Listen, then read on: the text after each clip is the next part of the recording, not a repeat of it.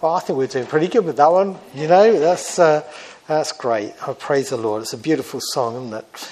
So, well, let's ask the Lord to help again tonight before we turn to the Word. Let's pray. Father, we thank you and praise you for the precious Word of God. We thank you for the Holy Spirit given to us to help us understand it. And I pray, Father, for your help now to be faithful and true to your word and explain and apply things to our lives today in his power and help. And I pray that you would really touch our hearts, Lord, and help us to see the day we're living in. And Lord, prepare and adjust our hearts according to your will rightly. In Jesus' name, amen. Uh, tonight, I want to speak to you not just from one passage of Scripture. I want to speak to you from many passages of Scripture. So please have a Bible if you, uh, or sit with somebody who knows their way around the Bible. And we're going to look at the subject of technology in the last days. All right. So it's going to be a bit visual. So if you're not in a good place where you can't really see the screen, now's the time to move so you can do, all right? Because there's going to be lots of visual things uh, that you'll want to see. But I'd like us to start off actually in the book of Genesis. Now, this may seem a strange place to go when we're talking about the future, but you'll see why in a minute. Genesis chapter 4. Genesis chapter 4 in the Old Testament and verse 16. and please excuse me.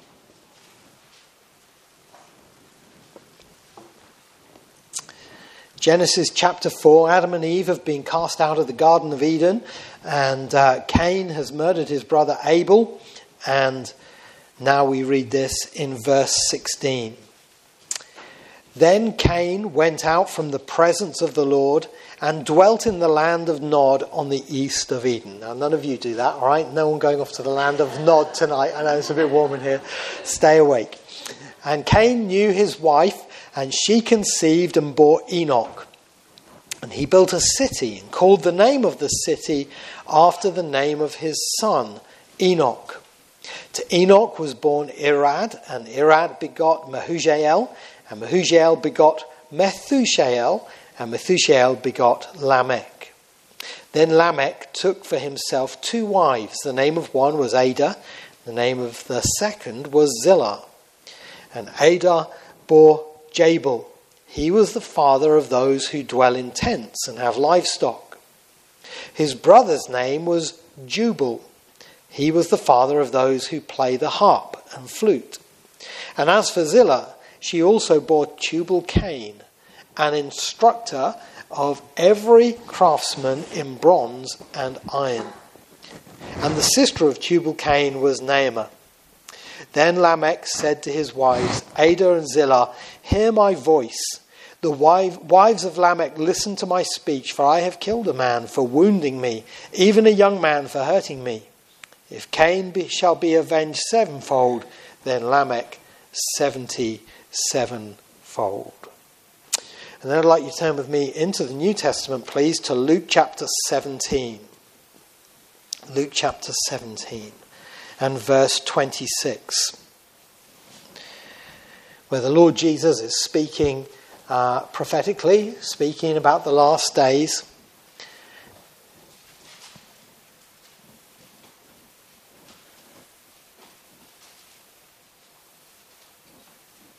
And he makes this amazing statement. He says in verse 26, Luke 17, and as it was in the days of Noah, so it will be also in the days of the Son of Man.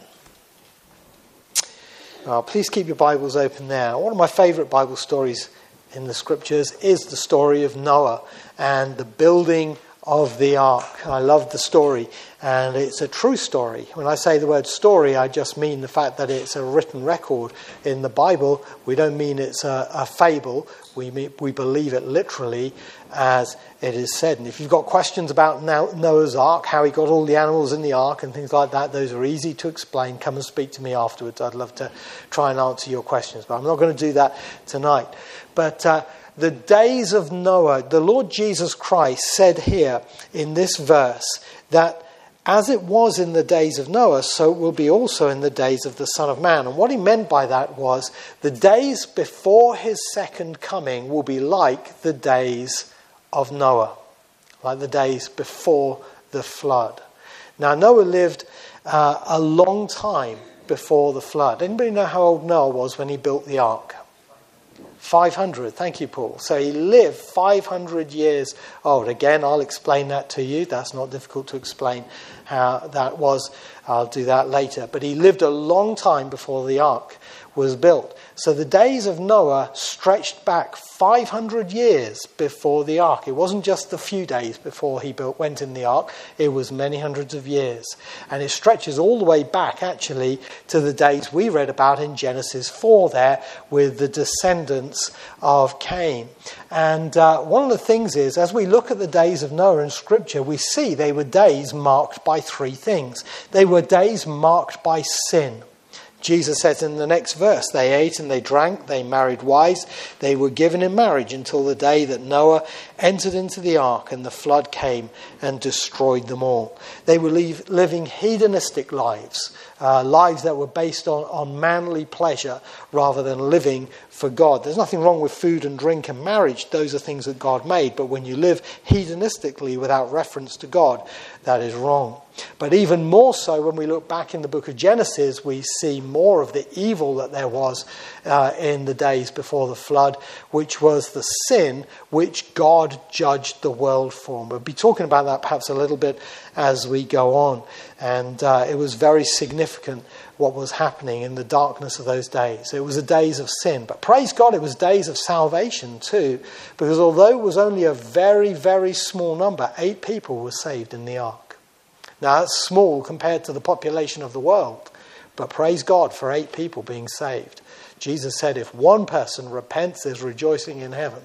So, eight people being saved in the ark uh, is something. And uh, of course, Enoch was raptured before the flood, and uh, that was, uh, would be counted as a rescue as well in Genesis 5:24. But the point I want to see tonight is that they were also days of sophistication. Because as we read in the book of Genesis, the development of mankind happened in those years. And uh, we saw very quickly how man soon became to build cities, and then after that, to start developing uh, farming and to start developing musical instruments. Now, that's interesting. When you've got time to play an instrument, that's a time that says that oh, we've got things under control. When you've got uh, spare time to then start developing luxury goods, that's a sign of how advanced you've become. They were also days when metalwork was being developed, and, and one of the sons of, of Cain, or descendants of Cain, called Tubal Cain, he was the developer of those who worked in various metals. And uh, this is what it was like before the flood. They were days of really rapid development of technology and growth. And it just kept going and going and going, all the way up to the day that Noah went into the ark. And you've got to think about it. The size of the ark that God made Noah, told Noah to build, 300 cubits long, uh, 50 cubits wide, 50 cubits high, 30 cubits wide. It was a very big, big boat or a ship vessel. And uh, so Noah had to have very serious building skills and tools and equipment to be able to cut down that number of logs, uh, shape them, build them, mold it, uh, cover it with pitch, and so on. You'd build an ark like that in a cradle, so you could uh, you could coat it with pitch underneath. This was an amazing piece of architecture and work. So what they did then was nothing, nothing primitive. All the ideas you've got of like knuckles dragging along the ground of early man, uh, put those out of your mind. We're talking about probably the same generation of people who built the pyramids. All right, and they were not built by dummies, as you know. They're built by people who had incredible skills. And so the days before the ark were days when the world was moving very fast in technological development. But then here's an interesting thing. Then the flood came, and when Noah came out the ark, he was back to square one. He was back to where Adam was when he came out of the Garden of Eden. He knew how to farm, he lived in a tent, and all he had was his own knowledge. Let me put it to you like this so you can grasp it. Okay? Today you came here and you probably checked on your phone. I hope you did before you came in. I've turned my phone off on silent. Uh, you, you, came in, you thought, oh, it's glad it's warm in here. We've got the central heating on. Uh, we've got the lights. That's good. We know there's people watching on Zoom. I want you to imagine, all right, there's a nuclear bomb, nuclear fallout, and we all have to go into a shelter. When we come out, what are we going to be facing? We're going to be coming out like cavemen. We're not going to have mobile phones. We're not going to have all that technology. We're going to be back then to what knowledge we have and what we can do in our bare hands. That's how it was when Noah came out of the ark. And so before the ark, things were progressing massively, but then a major event happened, and then afterwards, they were set back for many years. And it took time then again to develop. Well, Jesus said, as it was in the days of Noah, so will be in the days of the Son of Man. There is going to be massive technological development in the last days. And that's part of what I want to share with you tonight. How technology is developing and how that is fulfilling Bible prophecy. But there is going to come an event which is going to set people back so much so that when we read about the last battle in the Bible, it's fought by men on horses with swords. So it's quite an interesting story we've got to share tonight, and may God help us too. Okay, so I want us to see these two things how technology is helping to fulfill Bible prophecy, the world is going forward, and secondly, how technology will be downgraded. And uh, then I want to apply that. And my point in showing this is not just to make you curious. What I want to do is to make you aware that the Bible is a prophetic book and is speaking into our world today and is is up to date. Someone said the Bible is, is, is not up to date, is ahead of time. And it really is.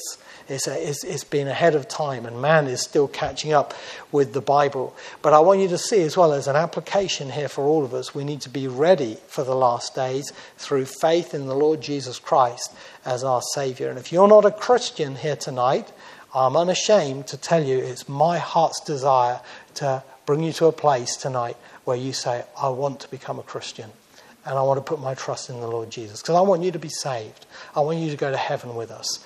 All right? It's not because I'm out to get you or anything like that. I'm trying to encourage you to put your trust in Christ if you've never done so. So that's the, the sermon uh, in a nutshell tonight. So I want to start off then on this point how technology is helping to fulfill Bible prophecy. I want to ask you a question at the beginning, okay? I want to introduce you to a man, okay? He says, Before I was born, man had not landed on the moon, there was no internet, all right? The only thing they had online was the washing, okay? There were no mobile phones, there was no fast food. Fast food was what you ate during Lent. Okay. How old am I? How old am I? 56 years old. Man landed on the moon in 1969. All right? 56 years old. So that's been, been safe.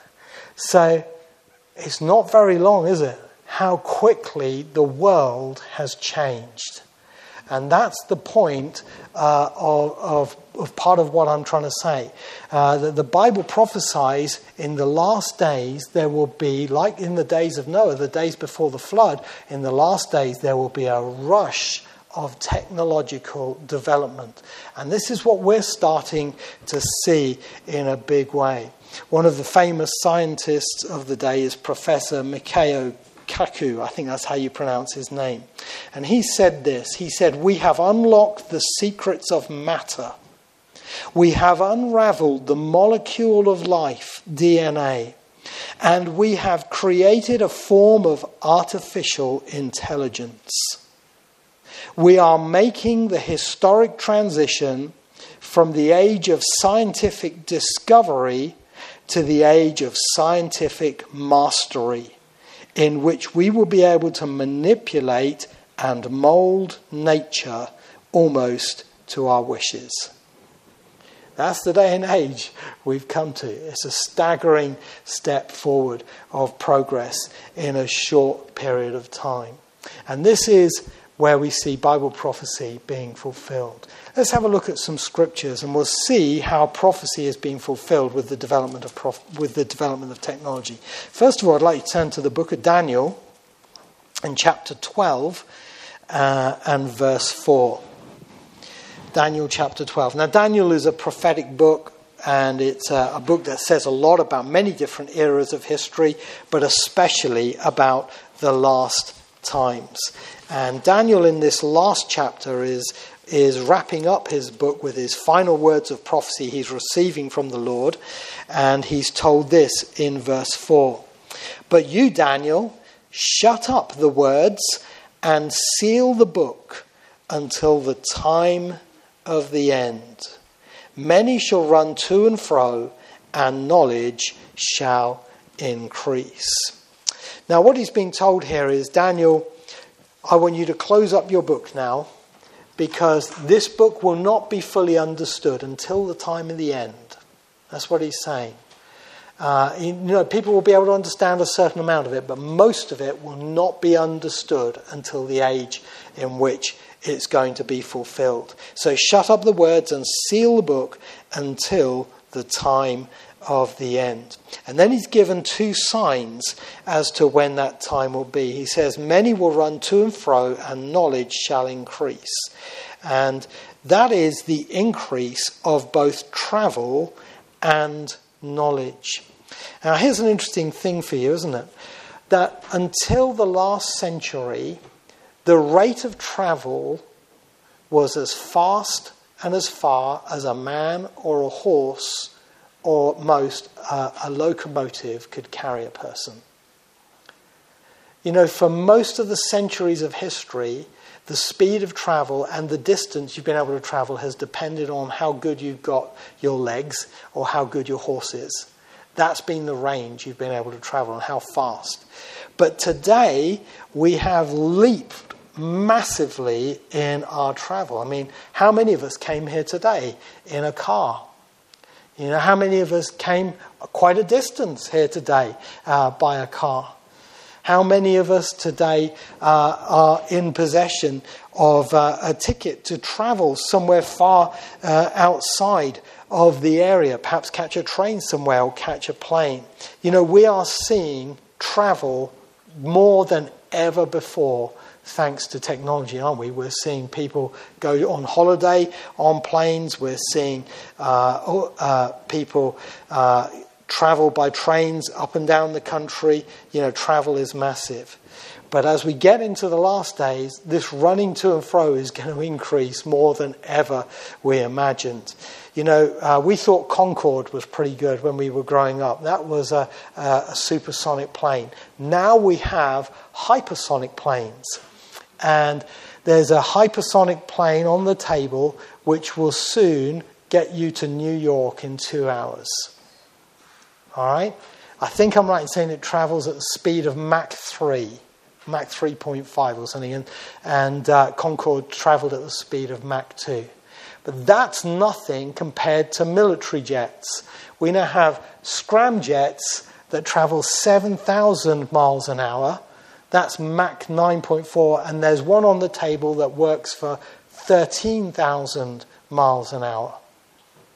You think how far you can travel. In fact, I read one thing in the newspaper recently about how the SAS are working with Richard Branson to work out if they can have some low orbit space station which will enable them to get up to there and then down to any point on the Earth in one hour.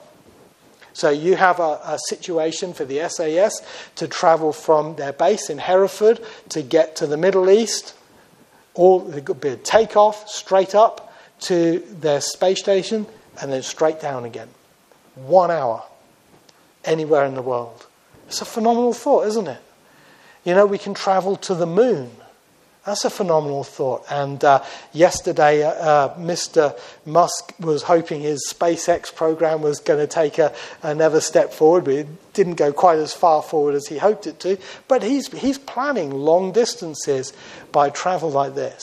And even on a local level, we're going to see travel change. You know, I heard on the news just recently that um, Amazon are planning on delivering a lot of their deliveries this Christmas by drones. That's going to be fascinating, isn't it? You imagine, you know, you answer the door and there's a drone there dropping off your, you know, your, your bone china or something and drop it on the floor. It's going to be fascinating. In fact, parking in, in Union Chapel is going to be even harder when we have to find airspace because Airbus are working on a flying car called the Up and uh, that's, that's reckoned to be here by next year. We're not talking miles and miles away in the distant future, we're talking in the near future. What the Bible said is happening. And you think about it, for hundreds and even thousands of years, for at least another 2,000 years after Daniel, that was inconceivable that anybody should run to and fro like that. And in the Hebrew, the word is not just for the speed, it's for range. It, it means the distance. Uh, it's the same word that's used in 2 Chronicles 16.9, for the eyes of the Lord run to and fro throughout the whole earth. And that's what we're seeing happen. The Bible prophesied it. But what about knowledge as well? Or do I need to say anything? You know, up until um, the last century, uh, man's knowledge was doubling every 1500 years. Now we have the internet and it's immeasurable. Thousands of uploads take place on the internet every single day. And a doctor working in, in America can put things on a website that will help another doctor in Nepal or in, in, in Australia and they're all accessing it at the same time, and they're adding their knowledge. Knowledge is exploding. We've never had it like this before. Knowledge is increasing. Now, somebody's going to say, ah, yeah, John, but what Daniel's especially thinking of is spiritual knowledge. Well, I hear what you're saying, but be careful. The idea that separates the world into spiritual and secular is not a Hebrew idea, it's a Greek idea. The Bible, Hebrew idea, is that the world belongs to God, the whole world. And spiritual and secular all go together with God because it's all His world. And actually, the two do go together because even as we grow in our natural knowledge, we grow in our Bible knowledge, don't we? As we're going to see, as we see uh, things happening in the world, it helps us understand the Bible, how Bible prophecy is being fulfilled. And let's be honest with you how many people today had to travel to come to church? We run to and fro to go to church. We travel to and fro to go to Bible conferences. We are able to tap into Bible conferences on Zoom links. We're able to benefit from YouTube videos of good preachers so that we can substitute our Bible teaching that we get at Union Chapel. and you know, we're able to grow thanks to, thanks to the internet. I praise God for good Bible teaching on the internet. There's a lot of bad stuff too. And that's also a fulfillment of prophecies. Uh, the Bible says in 2 Timothy 3 that in the last days they will heap up for themselves false teachers.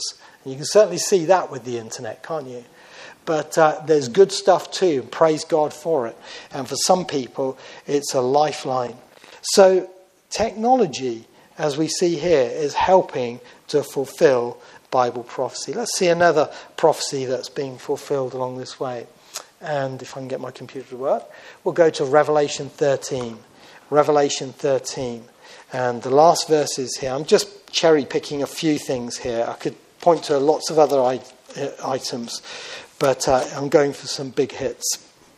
But Revelation 13, verse to 16 to 17, or I could do 16 to 18, something called the mark of the beast. And in Revelation 13, it talks about the coming of the last world dictator who's going to be called, who's called in the Bible the beast or the antichrist. and he's uh, like a Caesar in the last days, and he's going to be anti Christ, literally. He's also going to be anti instead of Christ, and he's going to set up the world for his worship of himself. And he's going to have a, a man help him do that called the false prophet. And this is what it says in verse 16 He causes all, both small and great, rich and poor, free and slave, to receive a mark on their right hand or on their foreheads, and that no one may buy or sell except one who has the mark or the name of the beast or the number of his name. Here is wisdom. Let him who has understanding calculate the number of the beast, for it is the number of a man. His number is 666. Now, the mark of the beast is going to be a loyalty mark to the Antichrist. I want to emphasize that. And I want to say that it is not here now. All right? It's not here now. So I'm not trying to scare you by telling you it's here now. But it's coming. And the Antichrist is coming. And he's going to make, uh, make people make a decision. Are you for me or are you not? And there's going to be a, a choice that you have to make. And if you say no, you will be executed. It's really Hobson's choice, isn't it? Uh, or if you try to avoid the question, you won't be able to buy or sell because you will need a mark on either your right hand or your forehead to be able to go to the shop. Just as you can't buy anything in the shop today without money or without a credit card, uh, you won't be able to buy anything without this mark. And this mark uh, enable, is connected with the number of the beast, which is 666. That's quite easy to explain. It's not a difficult thing, but it does say there is wisdom needed. Six is the number of man in the Bible. Remember, man was made on the sixth day of creation. So six is the number of man. When you put things three times, like holy, holy, holy, it's to do with God and deified. And what this is saying, this is saying this man is God. That, in nutshell, is what the 666 is. And it's saying the Antichrist is God. If you're going to say Antichrist is God and I'm going to worship Antichrist, you'll be accepted as far as him. But you will need his mark to be able to buy or sell. Well, the mark is going to be in the hand. Now, here's an interesting thing Amazon is working on that's going to come out soon, and that's payment by palm reader.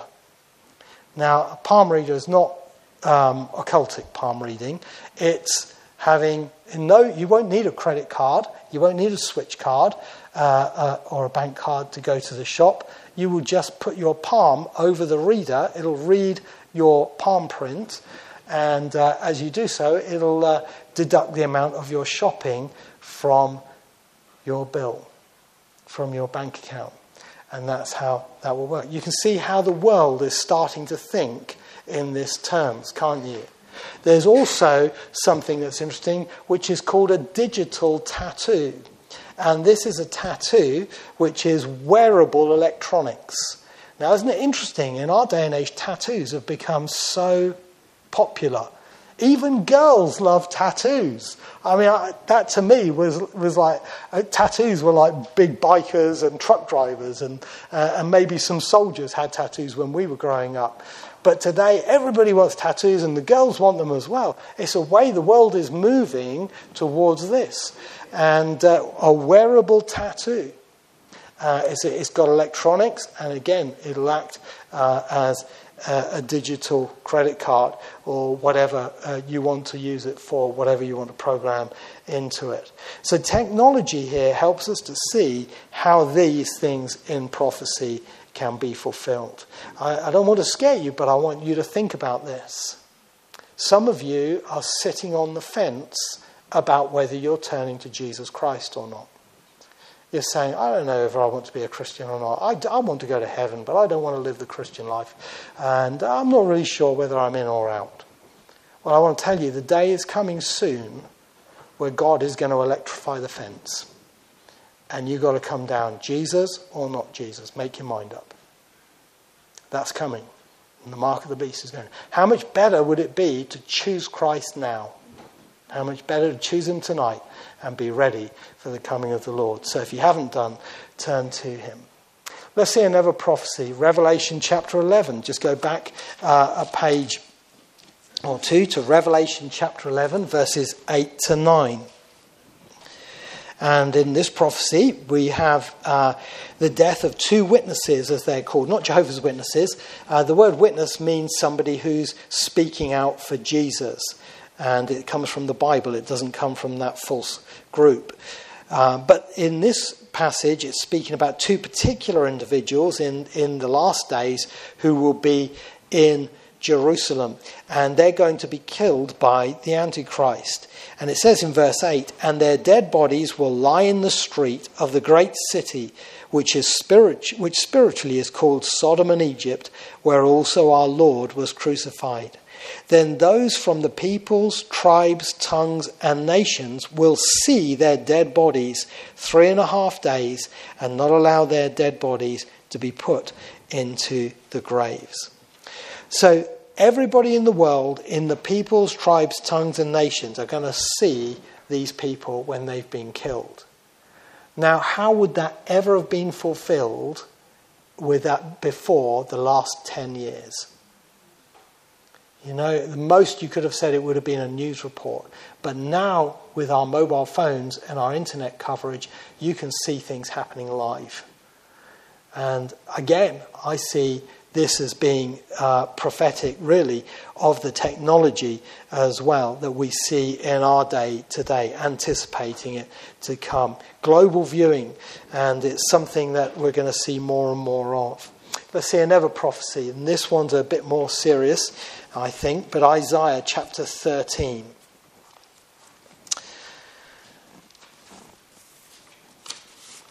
Now, I don't profess to understand everything in this passage here, but there's some things I do understand and I take very seriously. In Isaiah chapter 13 and verse 9, we have a prophecy that's to do with Babylon. And, and what happens with the Old Testament prophecies is often they speak on two levels at once. They speak on a local level, an immediate level, and something in the future as well. We see that very often with the prophecies concerning the coming of the Lord Jesus at his uh, first advent. And there's illustrations of that in Matthew's Gospel. Well, it's true also for the things of his second coming. In Isaiah chapter 13, uh, uh, he's been talking about God's judgment on Babylon. And then in verse 9, he speaks to a global judgment, which is in the last days. Behold, the day of the Lord comes. The day of the Lord, I believe, is the last period before Jesus comes back. I believe it's a seven year period. Behold, the day of the Lord comes.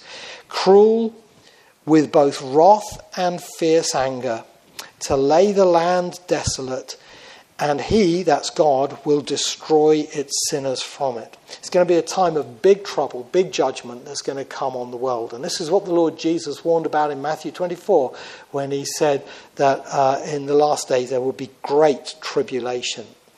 Uh, and then in verse 10, it says, For the stars of heaven and their constellations will not give their light the sun will be darkened on it in its going forth, and the moon will not cause its light to shine.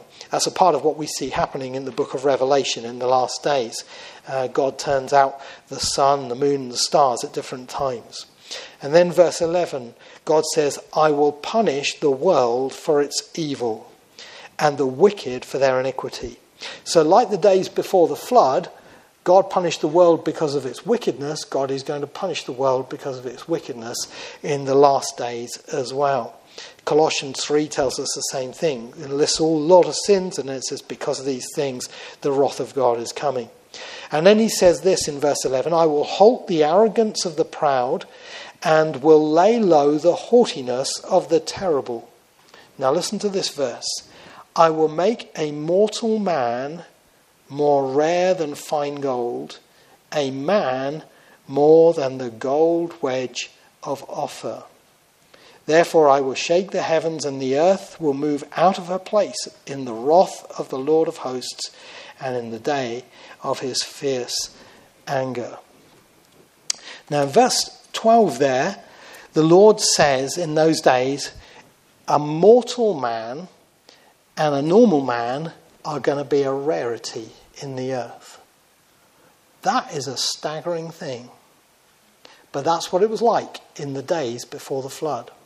You read back in Genesis chapter 6, we read that one of the things that happened was the angels uh, came down and had interrelations with women, and a breed of people were born on the earth called the Nephilim.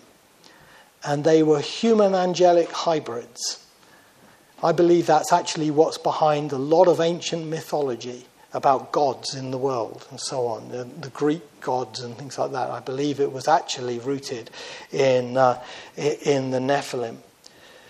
And Noah stood out. Noah was perfect in all his generations, it says in the Bible. That doesn't mean Noah didn't sin, because Noah did sin. He needed a savior. But Noah was not corrupted like the rest of the world. Now, Jesus said, As it was in the days of Noah, so will be in the days of the Son of Man. And this verse here tells us something about the corruption of the human race. Uh, there's a verse in Joel 2 that also says something which is a little bit disturbing. I'll just read it to you. You don't have to turn to it, it'll take a, a moment. Joel 2, verses 1 and 2, it says, Blow the trumpet in Zion and sound an alarm in my holy mountain. Let all the inhabitants of the land tremble, for the day of the Lord is coming, for it is at hand. Again, the tribulation, the time of judgment, a day of darkness and gloominess, a day of dark of clouds and thick darkness, like the morning clouds spread over the mountains. A people come, great and strong, the like of whom has never been nor will there ever be any such after them, even for many successive generations. Now, I know your NIV waters that down a little bit, but he says there, people will come, who, like of which have never been. And we are moving towards something called Humans Plus. It's also known as transhumanism. And it's the development of humans by using technology to make us more powerful and more like superheroes in films. In fact, some of you may be aware of the Marvel superheroes and uh, things like this. And a lot of these uh, superheroes are scientists who have, have either had some experiment done to them to increase their strength or something like that. Well, all that was based, all that, although that's science fiction, it is a, is a little bit of fact in there because it was rooted back in something that started in World War II with the development of super soldiers, trying to make super soldiers by doing things genetically to them. And this is where we're hap- this is what is happening in the world today. And uh, we are moving rapidly now towards this coming to pass. Here's some newspaper uh, cuttings from a few years ago. Uh, technology will turn humans into godlike cyborgs. Human beings will be like gods, quote unquote, cyborgs. So you'll be partly electric uh, with mechanics, partly with uh, genetic engineering, mixing in other animal things into you, and it will make you into a super person. And this is part of the goal to make super soldiers. There's a group in America called the Jasons who work for the government. And uh, part of their goal is to make super soldiers. Imagine if you could take the hearing of a dog. A dog can hear things you and I can't hear, and give that to a human being. Imagine a soldier on the battlefield that could hear like a dog, could pick up the sound of an enemy a long way away. Imagine if he had the sight of an eagle. Imagine if he had the speed of a cheetah. Imagine if he had the tenacity of an ox. So he was able to keep going and not need sleep, keep going. And not, you would have a super soldier who would be petrifyingly frightening and strong. That's what they're trying to build. And they're hoping as well on the way to also make us so that we have less need for things like the NHS. Which would be a nice thing, wouldn't it? But let's be honest, what are they doing with us? Uh, here's another one Christians join with atheists in transhumanism. Now, part of the reason I'm speaking about this is a lot of Christians are clueless and they think, oh, yeah, yeah, what a good idea. And they don't know what the Bible prophecy says uh, about the last days. But the Christian Transhumanist Association talks of giving humans, and I'm quoting now, extra power, enhancing us so much that they may take us beyond being merely human. That's supposed to be a Christian group, according to the British Church newspaper. And Christians getting muddled up in this. Is another newspaper cutting. Cyborg era of evolution is on the way, says a, uh, astronomer predicts. And Lord Rees, who took a, uh, one of the uh, uh, lectures, I think it was for the Royal Society uh, a few years ago, talked about how the, the next stage of evolution, evolution hasn't finished in their minds. The next stage of evolution is to develop people who are more than men humans plus, as they call it.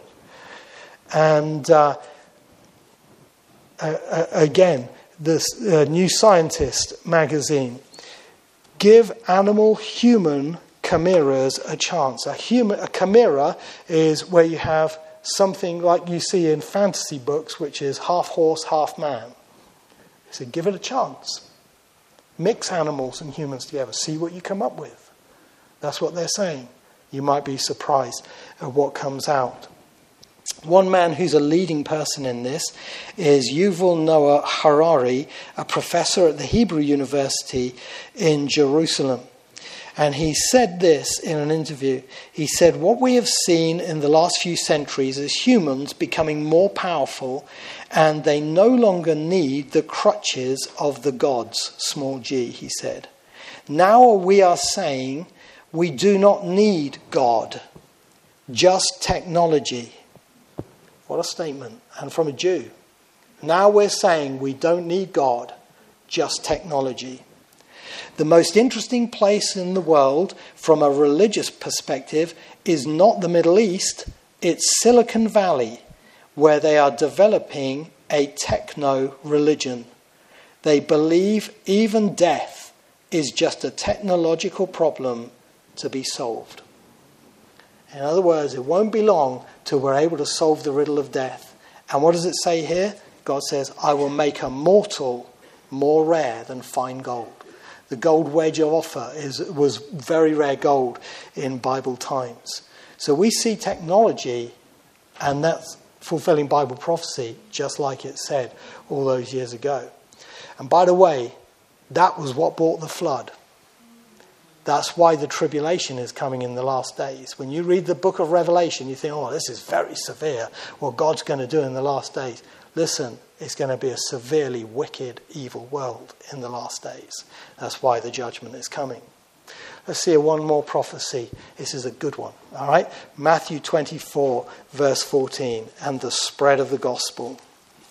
Matthew chapter 24. Of course, Matthew 24 is full of prophecy and uh, full of the signs of the times.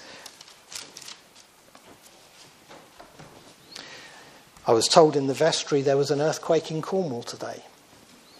Jesus said that there would be earthquakes in divers places before his coming. that's signs of the times being fulfilled. But here's a, here's a lovely one in Matthew 24, verse 14. And this gospel of the kingdom will be preached in all the world as a witness to all the nations, and then the end will come. Now, here's a prophecy that Jesus says that the gospel and the message of the kingdom, which is the gospel being presented especially with the aspect of his second coming, coming back, that's the gospel of his kingdom, I believe, is going to be preached in all the world. Now, the Lord Jesus sent out his disciples uh, at the end of the gospel, and uh, they did go in all the world. In fact, Colossians chapter 1, verse 6, Paul said, All over the world the gospel is producing fruit and growing just as it did among you. And uh, in their days, the Roman world was evangelized, and the disciples went in all corners. But Jesus is saying it's going to go to all the world as a witness to them in the last days, and then the end will come. And technology is helping fulfill that very issue. You know, one of the things I've got at home, and I haven't been able to put them all on the computer, but it is one missionary magazine after another where they're showing how technology is helping them to do their work. I've got a missionary magazine from FEBA Radio. FEBA was a, is a broadcasting radio in the Seychelles where they broadcast over the radio. They're talking about the tools they're able to use. Transworld Radio, uh, some of you know about their work and how they're now going on the internet and things like this. Elam Ministries, which helps the church in Iran and they're using uh, mobile phone, especially Telegram. Some of you know about Telegram. It's the new thing like Facebook, WhatsApp, and that sort of thing. And it's, it's harder to detect, so they're able to pastor through this to get to the Christians who are in the churches or underground churches, as it were, in Iran. Here's one I got from MAF magazine, where uh, the people are flying into places like Papua New Guinea and they're, they're going to tribes that don't have a Bible, but they know the dialect. So what they're doing is they're recording messages on these little, little recorders so that people can hear them and take it and listen to it. And by these means, and all other technology means, the gospel is going into all the world. And I want to say this is really good news because here in the West, the church is in decline. But we don't have to be in retreat. If we pray for the technological skills to be raised up in the church, we can still reach the world through the internet as long as it's there. And that's an exciting prospect, isn't it? All over the world, this gospel will produce fruit and grow uh, before Jesus comes back and, and be spread. So that's again, technology helping to fulfill Bible prophecy. There's other things we could have looked at, but I think you've got the idea uh, by now. But let's talk now about the second part. As we see technology advancing, the time is coming when we're going to see technology downgraded like it was after the flood. Now, just come with me to the last book of the Bible, Revelation, and we're going to go to Revelation chapter 19. And we're going to see the Battle of Armageddon when the Lord Jesus comes back. Revelation chapter 19.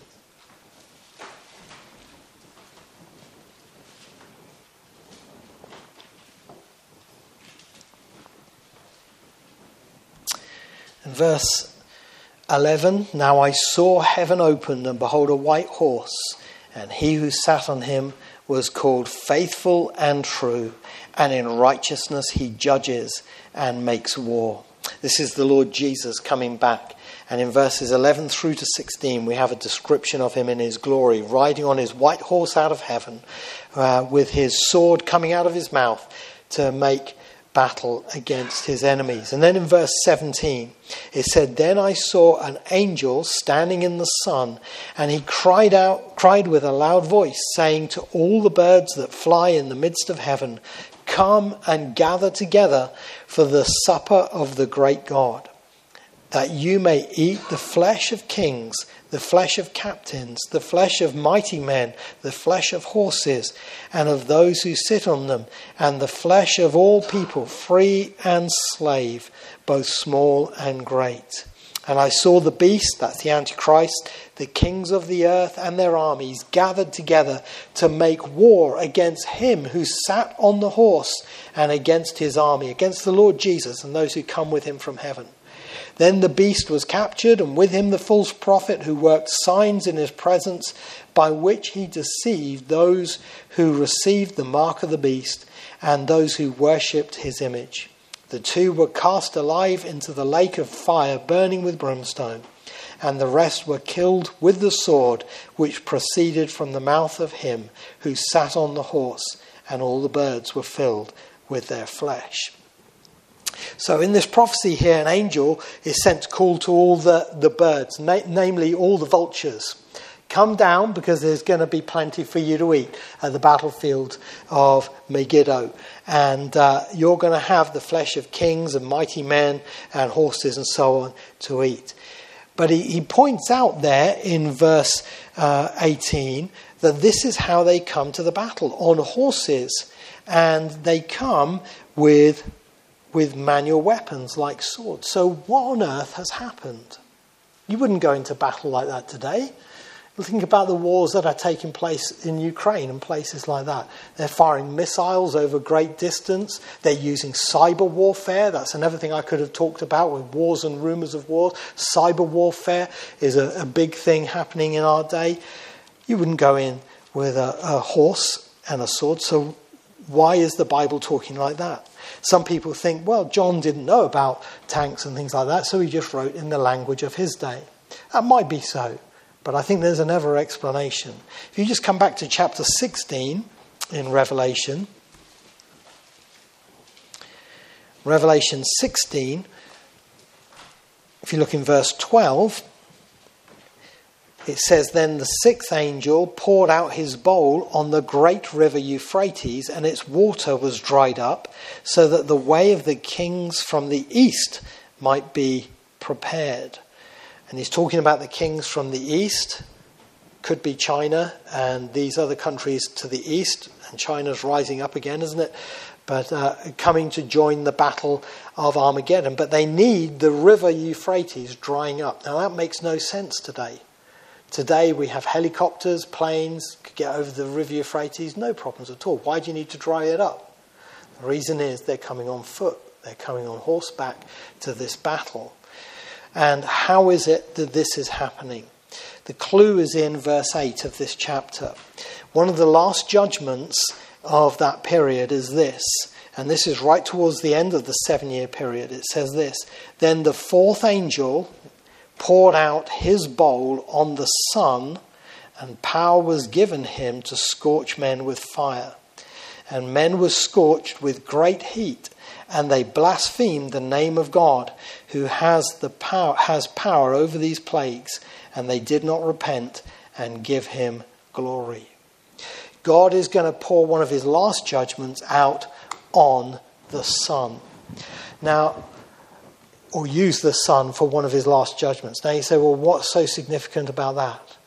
Well, the sun is not just our source of light the sun also creates magnetic energy.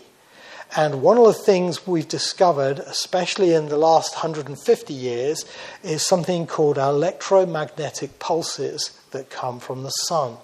And the sun often shoots out what's called a solar flare, and it affects our technology. Uh, in fact, newspapers have been reporting on this for a long time. Sunspot blast could hit power on the Earth in 18, I think it was in 1879, there was something you can look up on YouTube when you get home called the Carrington event. And it was when all the telegraph, the, the old fashioned telegraph, wouldn't work anymore after there were amazing lights in the sky, like the, uh, the northern lights, the aurora borealis. And it was uh, the result of a solar flare, and it knocked out the electrics. Now, today we have weaponry that can do that, EMP bombs, and we can do that on a localized level. But what God is going to do in the last days, He's going to cause this to happen on a massive level. A few years ago, there was one that knocked out the power in Quebec recently. I've got a newspaper cutting here. I didn't get to put on uh, the computer in time, but it's, this is from this year in March, and it says two colossal holes have opened up, thir- which are 30 times larger than Earth and have ripped through the sun in the space of a week. The latest coronal hole is unleashing 1.8 million miles per hour solar winds. Scientists are monitoring to see if they will affect the Earth's magnetic field, satellites, and other global technology. That's what they're worried about. It'll hit our GPS, it'll stop our phones working, it'll stop your car working. You go out, you'll notice it's very quiet because there's no cars. You'll notice it's very dark, there's no lights. You think, I'll phone up my friend and find out what's going on. You find there's no reception, your phone doesn't work. And you think, oh, well, it'll come back on soon, but it never will ever again. That's what happens with an electromagnetic pulse. And that's what God is going to do to the earth at the end of the tribulation. And all the all the build-up of technology which the devil and the Antichrist has been relying on, looking forward to using for the last days, and the great push to try and destroy the Jews and to try and, uh, and, and face off with Jesus Christ. All the robots, the devil's going to need to build his army, and that's why we're seeing a fascination with robots and so on. The devil needs an army, and all these things. He, all this is going to be stopped by the mighty power of God just saying to the sun, just a bit hotter, please. And boom, out goes a magnetic pulse, and everything comes down to old fashioned weapons. And uh, this is not fantasy. Even today, they've learned that actually horses and mules are still needed on the battlefield in many situations in the Middle East. So that's what's going to happen in the last days. And man will be at his weakest to face his greatest moment when he's pitched himself against God. And he doesn't have his human made God of technology to rely on. You know, God always makes the false gods fall before he reveals his glory. Do you remember Mount Carmel? And Elijah made the prophets of Baal go first. And for hours they prayed and prayed for Baal to send down the fire from heaven, and they couldn't do it. The false gods always have to fall first. Man and his science has become a false god that he's trusting in.